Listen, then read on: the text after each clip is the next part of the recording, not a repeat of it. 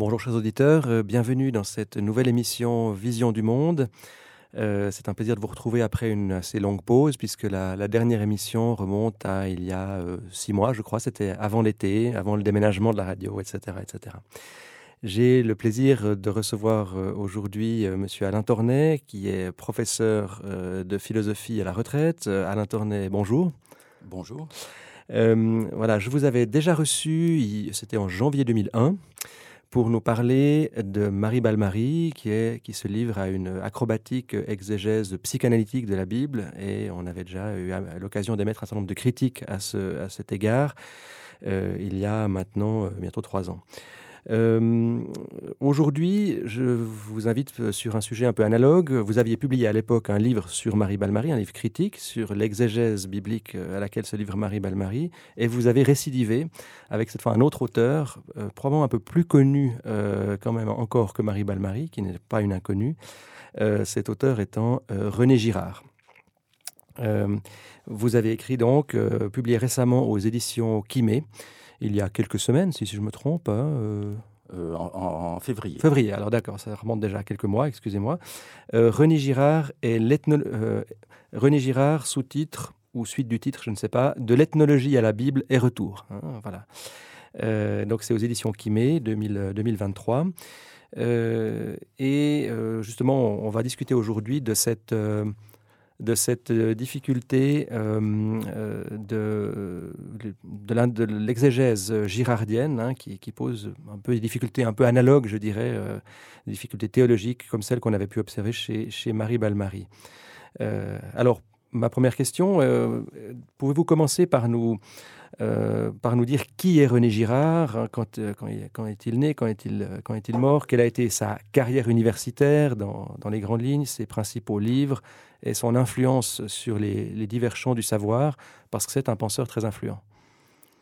Oui, en effet, je crois que Girard est un, intellectuel français qui a une notoriété internationale indiscutable. cette il est originaire du sud de la France, d'Avignon plus précisément. Et il est né.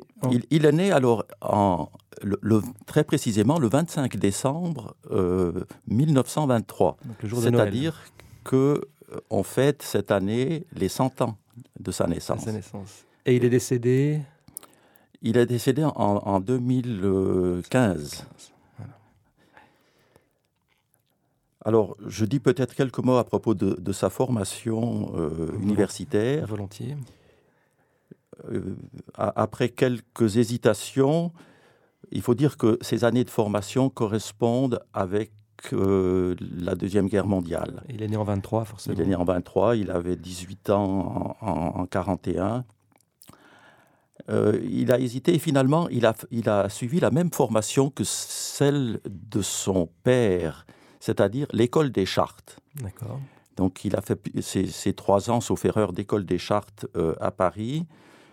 Donc on peut le considérer comme un historien euh, du Moyen Âge. Mais ce domaine ne l'a pas spécialement intéressé.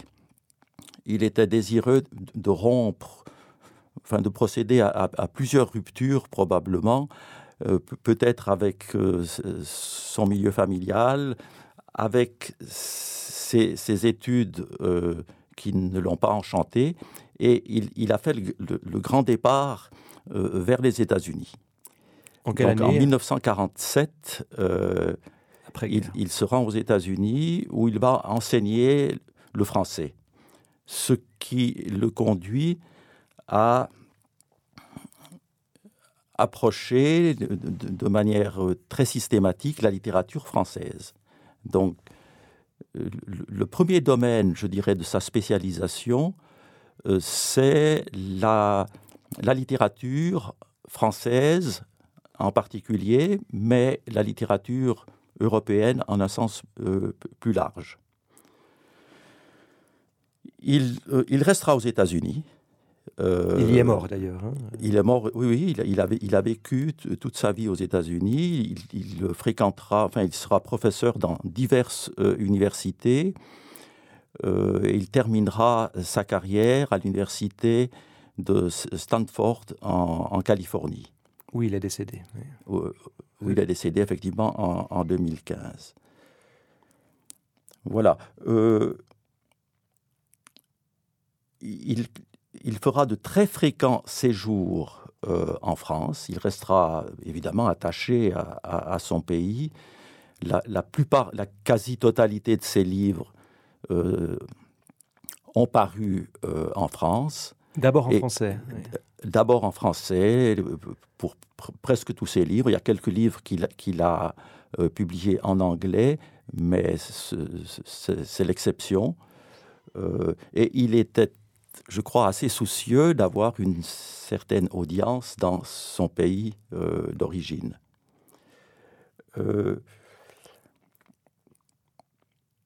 comment le caractériser?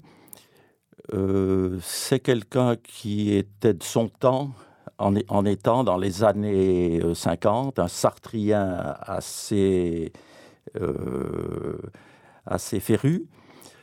Il s'est intéressé à ce moment-là à la philosophie, notamment à la phénoménologie. Et puis, il lui est arrivé une chose qui va marquer définitivement son œuvre. il va connaître une conversion. Conversion religieuse. conversion religieuse, oui. Évidemment, il, était de milieu catholique, mais il avait rompu, dès l'âge de 12 ans, il, avait vraiment rompu avec euh, la religion catholique et euh, il, y revient à l'âge de 36 ans. Et je, crois qu'on peut dire que ça va, ça va jouer un rôle euh, effectivement important pour toutes les années qui, vont suivre. Donc à 36 ans, 23 euh, plus 36, donc c'est à la... On est en 59. Voilà, à la fin des années On est en 59, c'est très précisément pendant la semaine sainte euh, de l'année 1959. Euh, et tout de suite, il va régulariser son mariage, il va faire baptiser ses enfants. Donc, c'est du sérieux, quoi. C'est vraiment du sérieux et, ça restera du sérieux mmh. de, manière, de manière définitive. Il faut dire que son, milieu familial était comme assez souvent en France. Il y avait un père plutôt anticlérical, on dira radical socialiste, mhm. et puis une mère euh, euh, croyante, catholique, euh, convaincue. Pendant toutes ces années, ces, premières années aux États-Unis, euh, il va entretenir des liens euh, continus avec la vie intellectuelle française. Il va notamment inviter aux États-Unis des auteurs, euh, notamment des philosophes assez, connus comme Derrida, comme, comme Foucault, ou des spécialistes de la chose littéraire comme Roland Barthes. Donc il, était tout à fait, on, peut dire, en dialogue avec ces, gens-là. Et donc, il serait un des introducteurs de la, French Theory, comme on dit aux États-Unis, ou bien par les invitations en tout cas Un peu, mhm. un peu. On, peut, on peut dire les choses de cette façon-là. Mhm. Euh, l'idée, c'était pas d'introduire, mais euh, l'idée, c'était de faire un, colloque dans l'université qui était la sienne. Et puis, il se trouve que, de fait, euh, des auteurs comme Derrida ou Foucault ont, acquis une, image, je pense que ça s'est fait euh, progressivement, mais une image euh, d'auteur important aux États-Unis. Le premier livre qu'il va publier concerne la littérature. C'est un livre de critique littéraire où il se montre un critique littéraire très original, il s'intéresse à l'histoire du roman européen euh, à partir de Cervantes.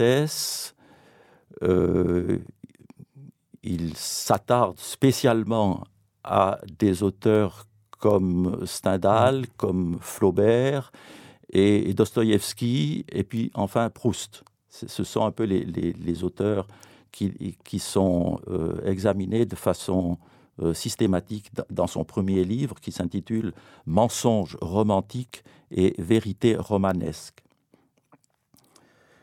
C'est dans ce premier livre qu'apparaît un des concepts majeurs de sa pensée, à savoir ce qu'on appelle le désir triangulaire ou le désir mimétique. Qu'est-ce que ça veut dire? Euh, Pour euh, René Girard, le désir humain est essentiellement, presque toujours, un désir mimétique, c'est-à-dire un désir qui se porte non pas sur un objet en tant que tel, mais sur un objet en tant que désiré par un autre. Donc, l'objet du désir, c'est ce qu'un autre désire. Mmh. C'est ça qu'on peut appeler euh, le, désir euh, mimétique. Dans l'histoire de la pensée, euh, cette manière de définir le désir est tout à fait originale et je dirais, pas forcément convaincante. Mais enfin, c'est essentiel dans, sa pensée parce que c'est quelque chose euh, qui va conditionner la suite de sa réflexion à laquelle on va euh, peut-être on va venir euh, tout à l'heure. Mm-hmm. Peut-être encore une chose, justement, avant qu'on attaque la deuxième partie de la, carrière de Régine Girard, où il va s'orienter vers d'autres rivages que, celui de la littérature. Euh, quand même préciser qu'il a été euh, élu académicien hein, en France. Euh, oui, je ne l'ai pas mentionné, il a été élu académicien en 2005. Donc dix ans avant sa mort. Hein, oui. À un âge déjà assez avancé, hein, mais c'est le cas de... Un âge avancé, mais c'était c'était une reconnaissance et je crois qu'il a été flatté parce il, n'a pas toujours eu en France euh, l'audience qu'il aurait souhaité. Mhm. Ça, c'était une reconnaissance qui est venue un petit peu tardivement, mais euh, elle, elle, est venue malgré tout.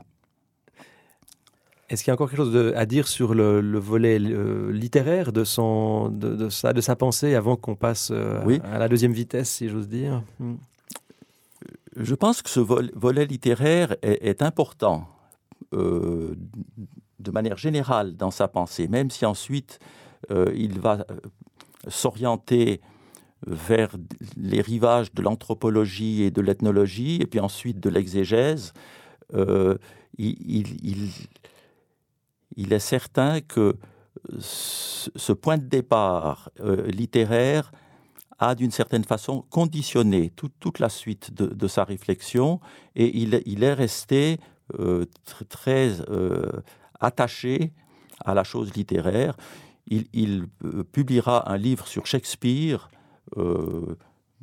relativement hein. mhm. tardivement, donc déjà c'est en, l'année 1990 qu'il publie ce livre sur, sur Shakespeare et où, il, où, il, applique en fait sa, thèse du désir mimétique. Hein. Il applique sa thèse du désir mimétique. Euh, le, sous-titre du livre s'intitule euh, Shakespeare, les feux de l'envie. Hein, donc, euh, ça, ça, dit ce que ça veut dire à propos de Shakespeare. Oui. Très bien. Et donc, donc vous l'avez dit, René Girard va prendre ensuite un, un, virage anthropologique hein, ou, ethnologique, dites-vous aussi euh, Oui, tout ça euh, se, déroule dans une certaine durée, ça a une certaine complexité. Euh, Girard va étudier de très près certains auteurs tragiques grecs, notamment l'Édipe de Sophocle, ainsi que les Bacchantes d'Euripide il va. Euh, c'est quelqu'un qui a toujours énormément lu. Euh, il lit par exemple euh, Freud. Il a, regardé de très très près la psychanalyse freudienne et il en a retenu un aspect qui en, en, général est laissé de côté par la plupart des psychanalystes, à savoir le livre qui s'intitule Totem et tabou, dans lequel Freud fait une hypothèse sur l'origine de la société humaine euh, qu'il décrit euh, en, y voyant un meurtre fondateur, un meurtre du père par les fils. Mais il va retenir de Freud la notion d'un meurtre fondateur, on va, peut-être mhm. le, préciser euh, par la suite. Euh, ce que va euh, faire en, premier lieu Girard, je dirais que c'est d'explorer de façon plus systématique la logique du désir mimétique. Le désir mimétique, de fait... Donc désirer ce qu'un autre désire. Hein. Désirer ce qu'un autre désire conduit à entrer en rivalité hmm. avec cet autre qu'on commence par admirer, on l'admire d'une certaine façon, puisque. C'est d'abord un modèle, non? C'est un modèle, on veut s'accaparer ce qu'il qu'il désire, mais il suffit de dire les choses de cette façon-là pour voir que s'installe quelque chose comme une rivalité, parce que le modèle va imiter d'une certaine façon son imitateur et va peut-être désirer davantage que ce n'était le cas l'objet qu'il que maintenant ils désirent tous deux et il mhm. se passe quelque chose comme une, escalade, une émulation, euh, et euh, ça, ça peut éventuellement, suivant les circonstances, ça peut s'étendre à l'entourage, ça peut, ça peut s'étendre à la limite à, toute une communauté, euh, si bien qu'on aura une, situation critique, en quelque sorte, où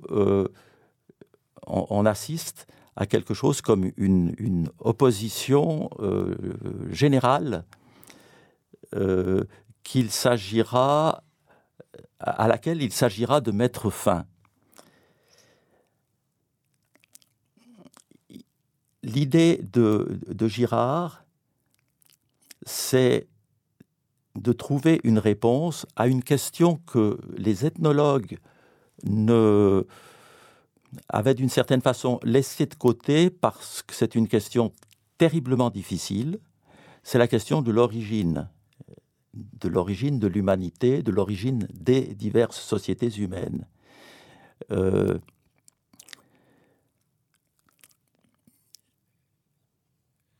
donc c'est là qu'il euh, qu'il va recourir à cette, euh, cette doctrine du désir mimétique qui débouche sur une rivalité. Et donc sur la violence. C'est-à-dire sur une violence. Et ce qui, ce qui va se passer, alors ça c'est, je dirais, le point euh, important, mmh. crucial et peut-être euh, discutable de, son hypothèse, euh, c'est qu'il va, il va s'opérer une sorte de retournement, de sorte que, alors qu'on assiste à une sorte de mêlée générale, eh bien, euh, la violence va, à un certain moment, se diriger sur une victime, sur quelqu'un qui sera, et alors c'est l'autre concept très important et très typique, et que même ceux qui n'ont jamais lu Girard connaissent, le concept de bouc émissaire. Il a d'ailleurs écrit un livre qui porte ce titre. Il a hein. écrit un livre qui porte ce titre. Le, donc, à l'origine de l'humanité comme des diverses sociétés humaines, euh, il y a cette, euh, ce processus où l'on assiste à une, euh, une sorte de, euh, de focalisation de tous contre un seul, ce qui est la manière de sortir de, la, de cette mêlée où tous étaient contre tous. Donc il y a une forme de catharsis un petit peu. Euh. Alors ce qui va se passer, en fait, c'est que de cette façon-là, une certaine paix va s'installer dans la société. Sur le dos de la victime. Sur le dos de la victime. Sur le dos de il sert un peu de paratonnerre, on pourrait dire, ou quelque chose comme oui. ça. Il prend la foudre et puis ça calme tout le monde. Mais dans un deuxième temps, on va reconnaître que cette victime euh, à apporter la paix. Donc on, va la magnifier, on va la glorifier, on va la déifier. La sacraliser. La, la déifier littéralement. Mmh. C'est ainsi que, euh, que, Girard explique euh, l'origine des dieux. Les dieux sont des fabrications humaines à partir de boucs émissaires dont on a reconnu la, vertu après les avoir euh, tués, les avoir lynchés, selon une expression qu'emploie volontiers Girard. Et voilà, c'est ce mécanisme qu'on appelle le mécanisme victimaire. Voilà, c'est un terme technique qui, euh, euh, qui résume ce, processus où à l'origine de l'humanité, des sociétés humaines, il y a une violence, une violence qui, qui marque vraiment en profondeur euh, l'humanité, et une, violence qui va être euh, chassée d'une certaine façon de la vie sociale. Et alors par la suite, euh, ça c'est un, autre aspect euh, de la pensée de Girard. Girard a, je ne l'ai pas dit tout à l'heure, mais il a étudié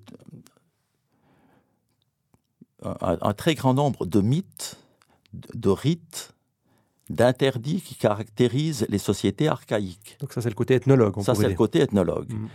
En, fait, sa, sa, doctrine, sa, sa théorie euh, c'est une euh, hypothèse ethnologique, mmh. puisqu'elle elle concerne les sociétés archaïques, mmh. donc les premières sociétés humaines, et ça a duré, euh, ça a duré pendant des, des, siècles et des millénaires, et dans un deuxième temps, il considère même que ce processus existait antérieurement aux premières sociétés humaines dans le processus de l'hominisation. Il considère que au sein des sociétés animales, ce processus euh, s'est euh, installé petit à petit pour finalement... Dans un schéma évolutionniste hein, du euh, passage de l'animal à, l'humanité. C'est un schéma tout à fait darwinien, mmh. Naturaliste, mmh. en quelque sorte, de l'origine des sociétés humaines. Vous avez parlé donc de, bouc émissaire. Euh, l'expression n'est pas, n'est pas de lui. Hein. C'est une notion, ou peut-être même la formule se trouve euh, dans l'Ancien Testament. Hein. Euh, dans le Lévitique. Dans le Lévitique, on est d'accord. Parlez-nous un tout petit peu, très brièvement, du, du bouc émissaire dans le Lévitique. Enfin, comment ça se passait?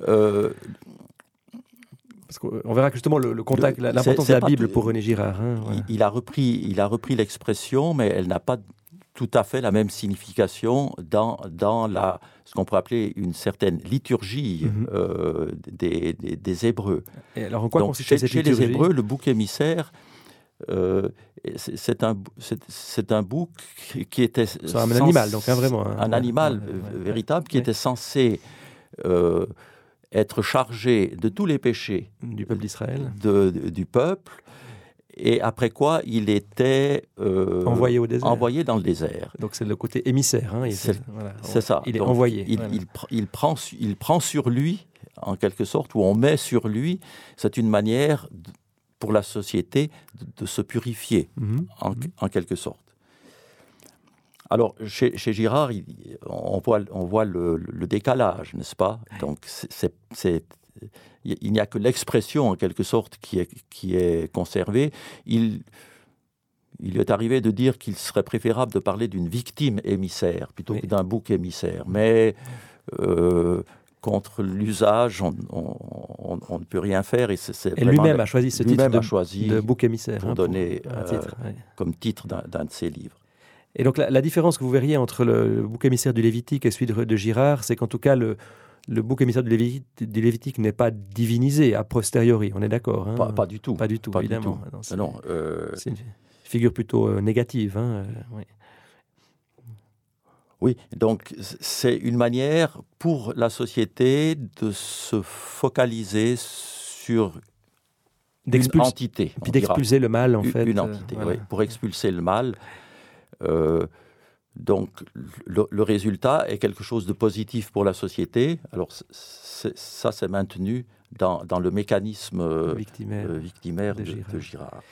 Mais alors, pour avancer un petit peu, le, on vient de voir une première occurrence de la Bible hein, avec ce, cette notion de bouc émissaire. Où, pourquoi donc Girard s'est-il autant intéressé à la Bible, en particulier aux, évangiles. Hein.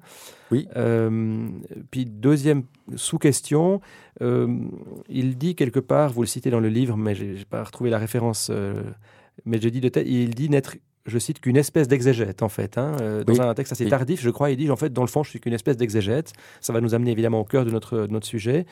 Alors la question que, je vous pose, euh, outre celle donc de, pourquoi est-ce que Girard s'est euh, quand, quand, s'est-il orienté vers la Bible et, pour quel motif euh, Et puis quelle est la nature de l'exégèse girardienne? Est-ce que c'est une exégèse purement anthropologique ou bien est-ce que c'est une exégèse qui a quelque chose de théologique hein? Est-ce que voilà, est-ce qu'il a fait œuvre de théologien? Donc deux questions en fait. Donc quand, quand s'est-il orienté vers la Bible de manière prépondérante? Alors, en un sens très large, euh, je pense que depuis sa conversion, il a toujours eu un œil euh, sur la Bible et sur les évangiles. Euh, mais il s'est passé quelque chose avec l'apparition de, son grand livre, je ne l'ai pas mentionné, n'est-ce pas, le, grand livre dans lequel il expose son mécanisme victimaire, ça s'intitule La violence et le sacré. Euh, il se trouve que cet ouvrage n'a pas eu l'écho qu'il souhaitait, qu'il espérait. Euh, l'écho auprès de la euh, communauté des ethnologues. Mhm. Il, a été assez déçu de, constater que son hypothèse, qui est une hypothèse très remarquable, très intelligente, très subtile. Donc l'hypothèse du meurtre fondateur. Du meurtre fondateur, l'hypothèse de ce mécanisme, euh, c'est quelque chose qui, qui a une, une ampleur probablement rarement atteinte euh, quand il s'agit de comprendre l'origine de l'humanité ou des, sociétés archaïques. C'est quelque chose que je considère pour ma part comme, comme très puissant. Euh, même s'il y a lieu, à, mon avis, d'être à l'endroit de cette hypothèse, d'être, euh, euh, de garder son esprit critique, mmh. parce que notamment elle est fondée sur cette conception du désir mimétique qu'on évoquait tout à l'heure. Euh, Girard est bien seul à considérer que le, que le désir humain est essentiellement mimétique. C'est quelque chose qui ne se trouve nulle part dans l'histoire de la philosophie. Mmh. Il aurait aimé le trouver chez, chez tel ou tel auteur. Il, cite parfois Spinoza, mais euh, il, n'y a pas de précurseur de, Girard mmh. sur, sur ce terrain. Alors, pourquoi s'est-il intéressé euh, à, la Bible? Eh bien, il en est venu à, à considérer que cette hypothèse du mécanisme victimaire était déjà présente dans les évangiles. Je ne sais pas s'il voulait partager en quelque sorte avec euh, ce, texte saint, s'il voulait partager euh, sa découverte. En, vérité, le mécanisme victimaire est une fabrication intellectuelle du seul René Girard. Mmh. Mais il en est venu à dire que tout était déjà présent dans les évangiles. Et à partir euh, de, la publication du, livre La violence et le sacré, euh, l'essentiel de ces efforts consisteront à retrouver essentiellement dans les évangiles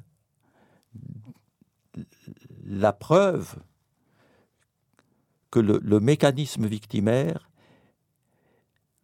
est en quelque sorte présent dans l'enseignement des évangiles, il est présent dans la tête des évangélistes, il est présent dans l'esprit de Jésus.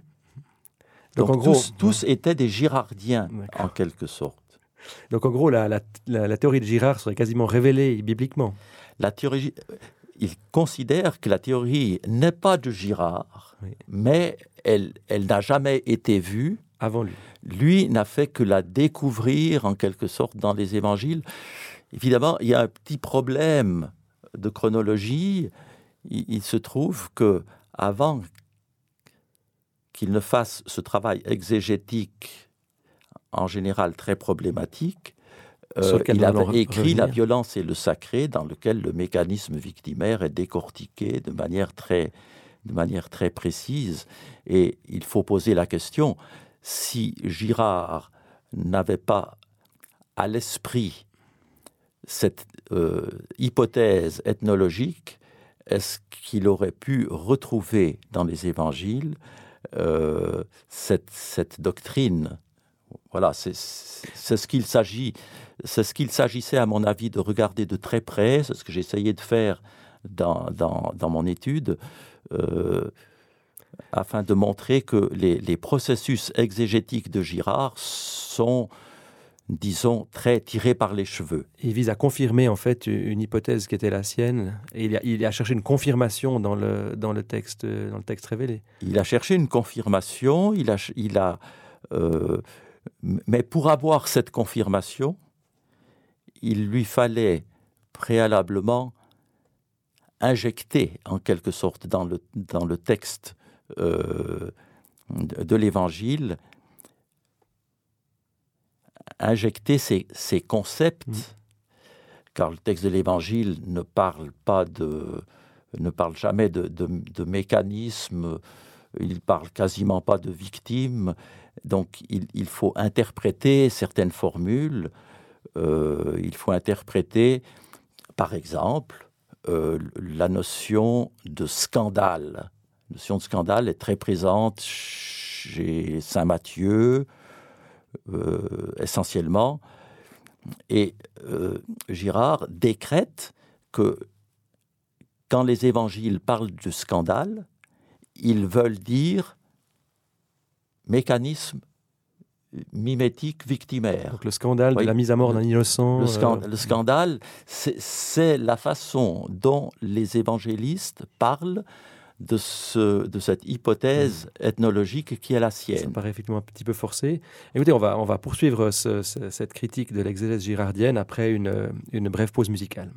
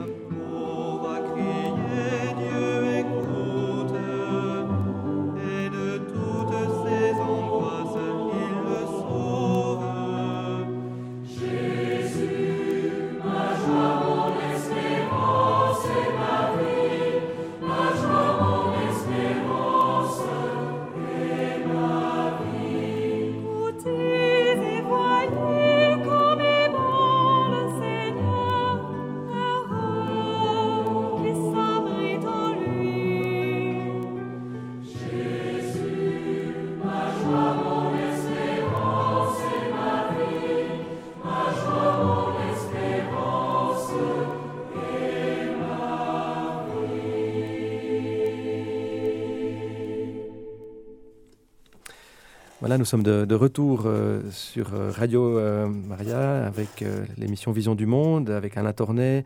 donc nous parlons de, René Girard, en particulier de son exégèse biblique, que nous allons maintenant voir d'un peu plus, d'un peu plus près, en particulier les évangiles et le, récit de la, de la Passion. Et, en introduction à, à cela, je voulais vous demander justement revenir sur cette phrase donc de de Girard qui dit quelque part euh, qu'il n'est qu'une espèce d'exégète, hein, c'est une citation de lui. Et, la question qu'on peut se poser, c'est l'exégèse girardienne est-elle purement anthropologique ou bien c'est une exégèse qui a une portée théologique? Chez lui, voire chez d'autres auteurs, parce qu'il a des disciples, hein, il a des disciples même parmi les théologiens, justement. C'est là que ça devient un peu sérieux. En effet, Girard, quand il parle de son exégèse, voudrait la relativiser d'une certaine façon euh, en disant que son exégèse ne fait que mettre en évidence une dimension anthropologique qui est présente dans les Écritures. Donc il ne ferait d'une certaine façon que mettre en évidence quelque chose à quoi les théologiens, les exégètes, à travers 20 siècles, ont, été inattentifs, ils ont été sourds, ils ont manqué de... Euh, il a des formules, hein, il laisse entendre qu'il y a, de la mauvaise, a eu de la mauvaise volonté. Hein, d'intelligence, manqué d'intelligence et, et manqué de, bonne volonté d'une mhm. certaine façon. Un peu comme, comme si on n'avait pas voulu voir mhm. ce que lui euh, découvre. Euh, parfois, je, me dis que Girard ne voudrait pas assumer tout seul la responsabilité de cette hypothèse du mécanisme victimaire. Euh, imaginons que ce mécanisme soit vrai. Ce serait, dans l'histoire de l'humanité, une découverte immense, une découverte qu'on qu'on pourrait comparer, la comparaison a été faite, à celle de Darwin, par exemple. Ça a été fait lors de son, sa réception à l'Académie française. Hein, oui, euh. et par des gens... Euh, et par des gens qui sont eux-mêmes des académiciens, n'est-ce pas? Donc l'un l'a qualifié de Darwin, l'autre de Einstein, carrément. Hein. oui, donc euh, il faut dire que le système girardien est quelque chose qui est très impressionnant, qui est très intimidant, qui, et, qui, et qui a impressionné un certain nombre d'intellectuels. Et Girard était conscient de ça. Donc, euh, il voulait d'une certaine façon se décharger de, la responsabilité d'avoir découvert. C'est un peu par humilité peut-être qu'il s'est dit tout était déjà dans, les évangiles. Il fait, endosser ça au, texte, au, texte révélé. Au texte, hein. euh, oui. Alors, justement, peut-être pour les, la dizaine de minutes, euh, bonne dizaine de minutes qui nous restent euh, dans cette émission, parlons un peu plus près sur ce qui, évidemment, tout ce que vous avez dit, on voit immédiatement l'importance des évangiles et en particulier du récit de la Passion. Hein. on voit à quel point le récit de la Passion se prête euh, à, une interprétation girardienne, mais, mais, avec des réserves. Ah, avec des réserves. en fait, vous allez nous dire, justement, avec beaucoup de réserves. C'est vrai que Girard accorde euh, une grande importance euh, à la passion parce qu'il considère que c'est un, un, modèle où on peut enfin lire de manière directe ce que lui a dû induire à partir des mythes euh, le travail d'ethnologue de, Girard était un travail extrêmement difficile parce que il, le, dit à plusieurs reprises, les hommes qui sont les héritiers en quelque sorte de ce lynchage fondateur ont tout fait pour le camoufler. Donc il n'y a jamais un mythe où il est question directement d'un meurtre fondateur. Et il faut, décrypter. Il faut décrypter, mm. tout à fait. Donc il, il, faut faire tout un travail euh, euh, presque d'imagination, voir s'il y a des, des, convergences entre une, une, pluralité de mythes.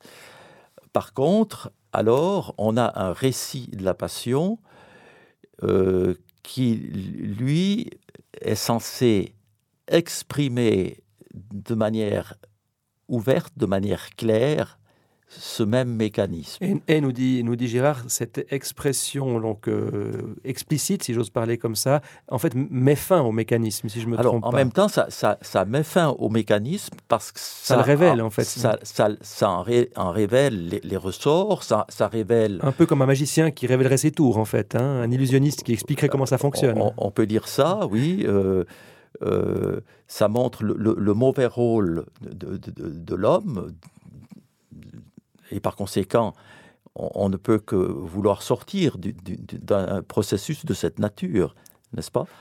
Alors, il, veut montrer que effectivement, euh, les, différents aspects de la passion de Jésus euh, manifestent ouvertement euh, ce, ce, mé ce, mécanisme. Il, et le révélant, il le discrédite d'une certaine façon. Alors justement, comment Girard Alors, donc interprète-t-il la passion du Christ et, et, en quoi cette interprétation girardienne est problématique du point de vue catholique? Oui. Alors, euh, je, je, commencerai peut-être par euh, dire que la, la, passion du Christ est un très mauvais exemple de, de meurtre fondateur. Il y a toute une série d'éléments qui sont qui ne sont pas présents dans, euh, dans, dans, les textes euh, des évangélistes. Je, je, donne quelques exemples. Normalement, à, à l'origine d'un meurtre fondateur, il devrait y avoir une crise. Donc ça, c'est pour, pour, Girard, hein, dans la théorie girardienne. Dans la théorie girardienne. Il devrait y avoir Et, une crise. Euh, il n'y a pas de crise par particulière. Il n'y a pas de crise sociale particulière. Il y a une crise qui peut être euh, qui s'étend sur, sur, des dizaines d'années en, entre en, en, raison de la présence romaine, euh, en, romaine en, Israël, mais il n'y a, a, pas au, dans les années euh, de, de, la Passion du Christ un, un moment particulier. Deuxième chose qu'il euh, que lui conteste, il estime qu'il n'y a pas eu un complot des prêtres. C'est comme ça qu'il s'exprime. C'est-à-dire qu'il ne veut pas voir que Jésus n'est pas une victime choisi au hasard, parce que normalement, le bouc émissaire est choisi de manière aléatoire. Mmh. Dans le cas de Jésus, eh bien, les évangiles sont très clairs. Sur une durée assez longue, les pharisiens souhaitaient euh, le mettre à mort. Il y a eu un procès. Donc, s'il y a un procès, ça veut dire qu'on n'est pas dans, dans, une logique euh, de, de, d'arbitraire en fait d'arbitraire enfin. d'acharnement de, de, de, victimes euh, aléatoires n'est-ce pas? pas pas du tout or tout ça est, est très documenté dans euh, dans les écrits Donc, Girard euh, en fait est amené à, à euh, comment dire diminuer le rôle des, des prêtres juifs hein, des, de la de l'élite juive pour maximiser le rôle de la, de la foule juive. Maximiser hein. le rôle de la foule. Alors, il dit que cette foule est unanime. On a un exemple d'unanimité. Alors, on, on, on, peut se référer à, à, la réponse faite à, à, Pilate quand il leur demande Voulez-vous que je, que je libère Jésus ou, ou Barabbas? Euh, Mais en, en, réalité, quand on regarde l'ensemble des, des écrits euh, qui concernent ces heures de la Passion, on voit que euh, la, la foule concernée était probablement très modeste, puis on voit qu'il y a des tas d'exceptions, mmh. à, à, commencer par Pilate, qui se lave les mains, donc qui, qui, ne, qui certes livre Jésus euh, aux, aux, Juifs, mais euh, euh, est, est convaincu de son innocence. Voilà. Euh, le point important que je veux encore souligner à propos de la passion, c'est que de, de, la part de, Jésus, le, sens de le sens de sa mission, la raison pour laquelle Jésus est venu sur la terre, eh bien, c'est de dire aux hommes ce qu'il en est de l'origine de l'humanité, de leur origine et de l'origine des sociétés humaines. Ça, c'est la thèse de Girard, justement. ça, c'est le sens de, à la fois de l'incarnation et de la rédemption pour René Girard. Pour René Girard. Donc, il ne s'agit pas de rémission des péchés. Il est venu nous faire une révélation anthropologique, en fait. Alors, c'est une la révélation est strictement anthropologique. Mm. Et, et, évidemment, ici, on, on, a quelque chose qui est très central dans le christianisme. Mm. Donc, euh, c'est extrêmement... Euh, Donc, on est quand même bien en dessous de la, la mission réelle du Christ, qui est celle de mourir pour le rachat des hommes, en fait. Hein. C'est ça. Il ne s'agit pas de la rémission des péchés, euh, il s'agit de mettre fin à une ignorance. Mhm. donc il y a un côté un peu gnostique en fait. Euh. Oui, le mode de gnostique a été employé, et je crois qu'il a été employé à juste titre, parce qu'effectivement, l'essentiel dans le, discours de Girard sur la passion, c'est qu'il s'agit de mettre fin à une ignorance, d'apporter une révélation qui est quelque chose du euh, seul domaine de la connaissance. Oui. Et euh, si, Jésus a souffert, dit euh, Girard quelque part, si Jésus a souffert, a souffert c'est une sorte de punition pour avoir tellement tardé à révéler ce mécanisme euh, de l'origine de, l'humanité. Ah ben voyons. voilà, rien ah C'est assez, énorme ça. C'est assez énorme. Donc on voit quand même qu'il y a une, euh, il y a quand même un, gros problème, je dirais. Enfin, un catholique peut pas, euh, je dirais, endosser l'exégèse girardienne sans, sans, esprit critique, disons. Personnellement, j'ai un petit peu de peine à, le à comprendre. Mmh. Je, ne vois pas trop comment on peut. Alors, ce qui pourrait éventuellement être envisagé, c'est une une sorte de, de, cohabitation de la thèse de Girard et de la thèse traditionnelle mais il y a quand même une forme de concurrence. Parce il y a quand, même quand Girard dit, euh, en gros, euh, pendant 20 siècles, on est passé à côté, enfin, il, laisse entendre que les théologiens euh, et le magistère ont mal bossé pendant 20 siècles, quoi. Ils n'ont pas vu l'essentiel. Ils n'ont pas vu ce, qui, pour Girard est l'essentiel. Ils n'ont pas vu ce, ce que lui considère comme l'essentiel. L'essentiel a été méconnu. et, et, cet essentiel, il est il est manifestement importé par Girard dans sa lecture des évangiles. C'est vrai que vos, différents chapitres fourmillent de détails hein, exégétiques où vous montrez à quel point euh, justement Girard soit euh, maximise certains aspects, soit en minimise d'autres, euh, dans le but de, faire coller, coller le, récit, de la passion à, sa théorie victimaire. Exactement. Et euh, il lui arrive d'entrer dans, l'esprit des évangélistes pour, dire qu'ils ont l'intention de, montrer ce que lui fait dire à leur texte. C'est-à-dire que les évangélistes sont des girardiens qui s'ignorent, comme, comme Jésus. Et Jésus a une stratégie euh, en, vertu de laquelle il va euh, parfois taire ce qu'il pense tout en réservant ses propos pour une interprétation qui sera faite beaucoup plus tard, qui sera faite en, l'occurrence à la fin du XXe siècle. Par René Girard. Par René Girard. Oui, voilà, moi c'est.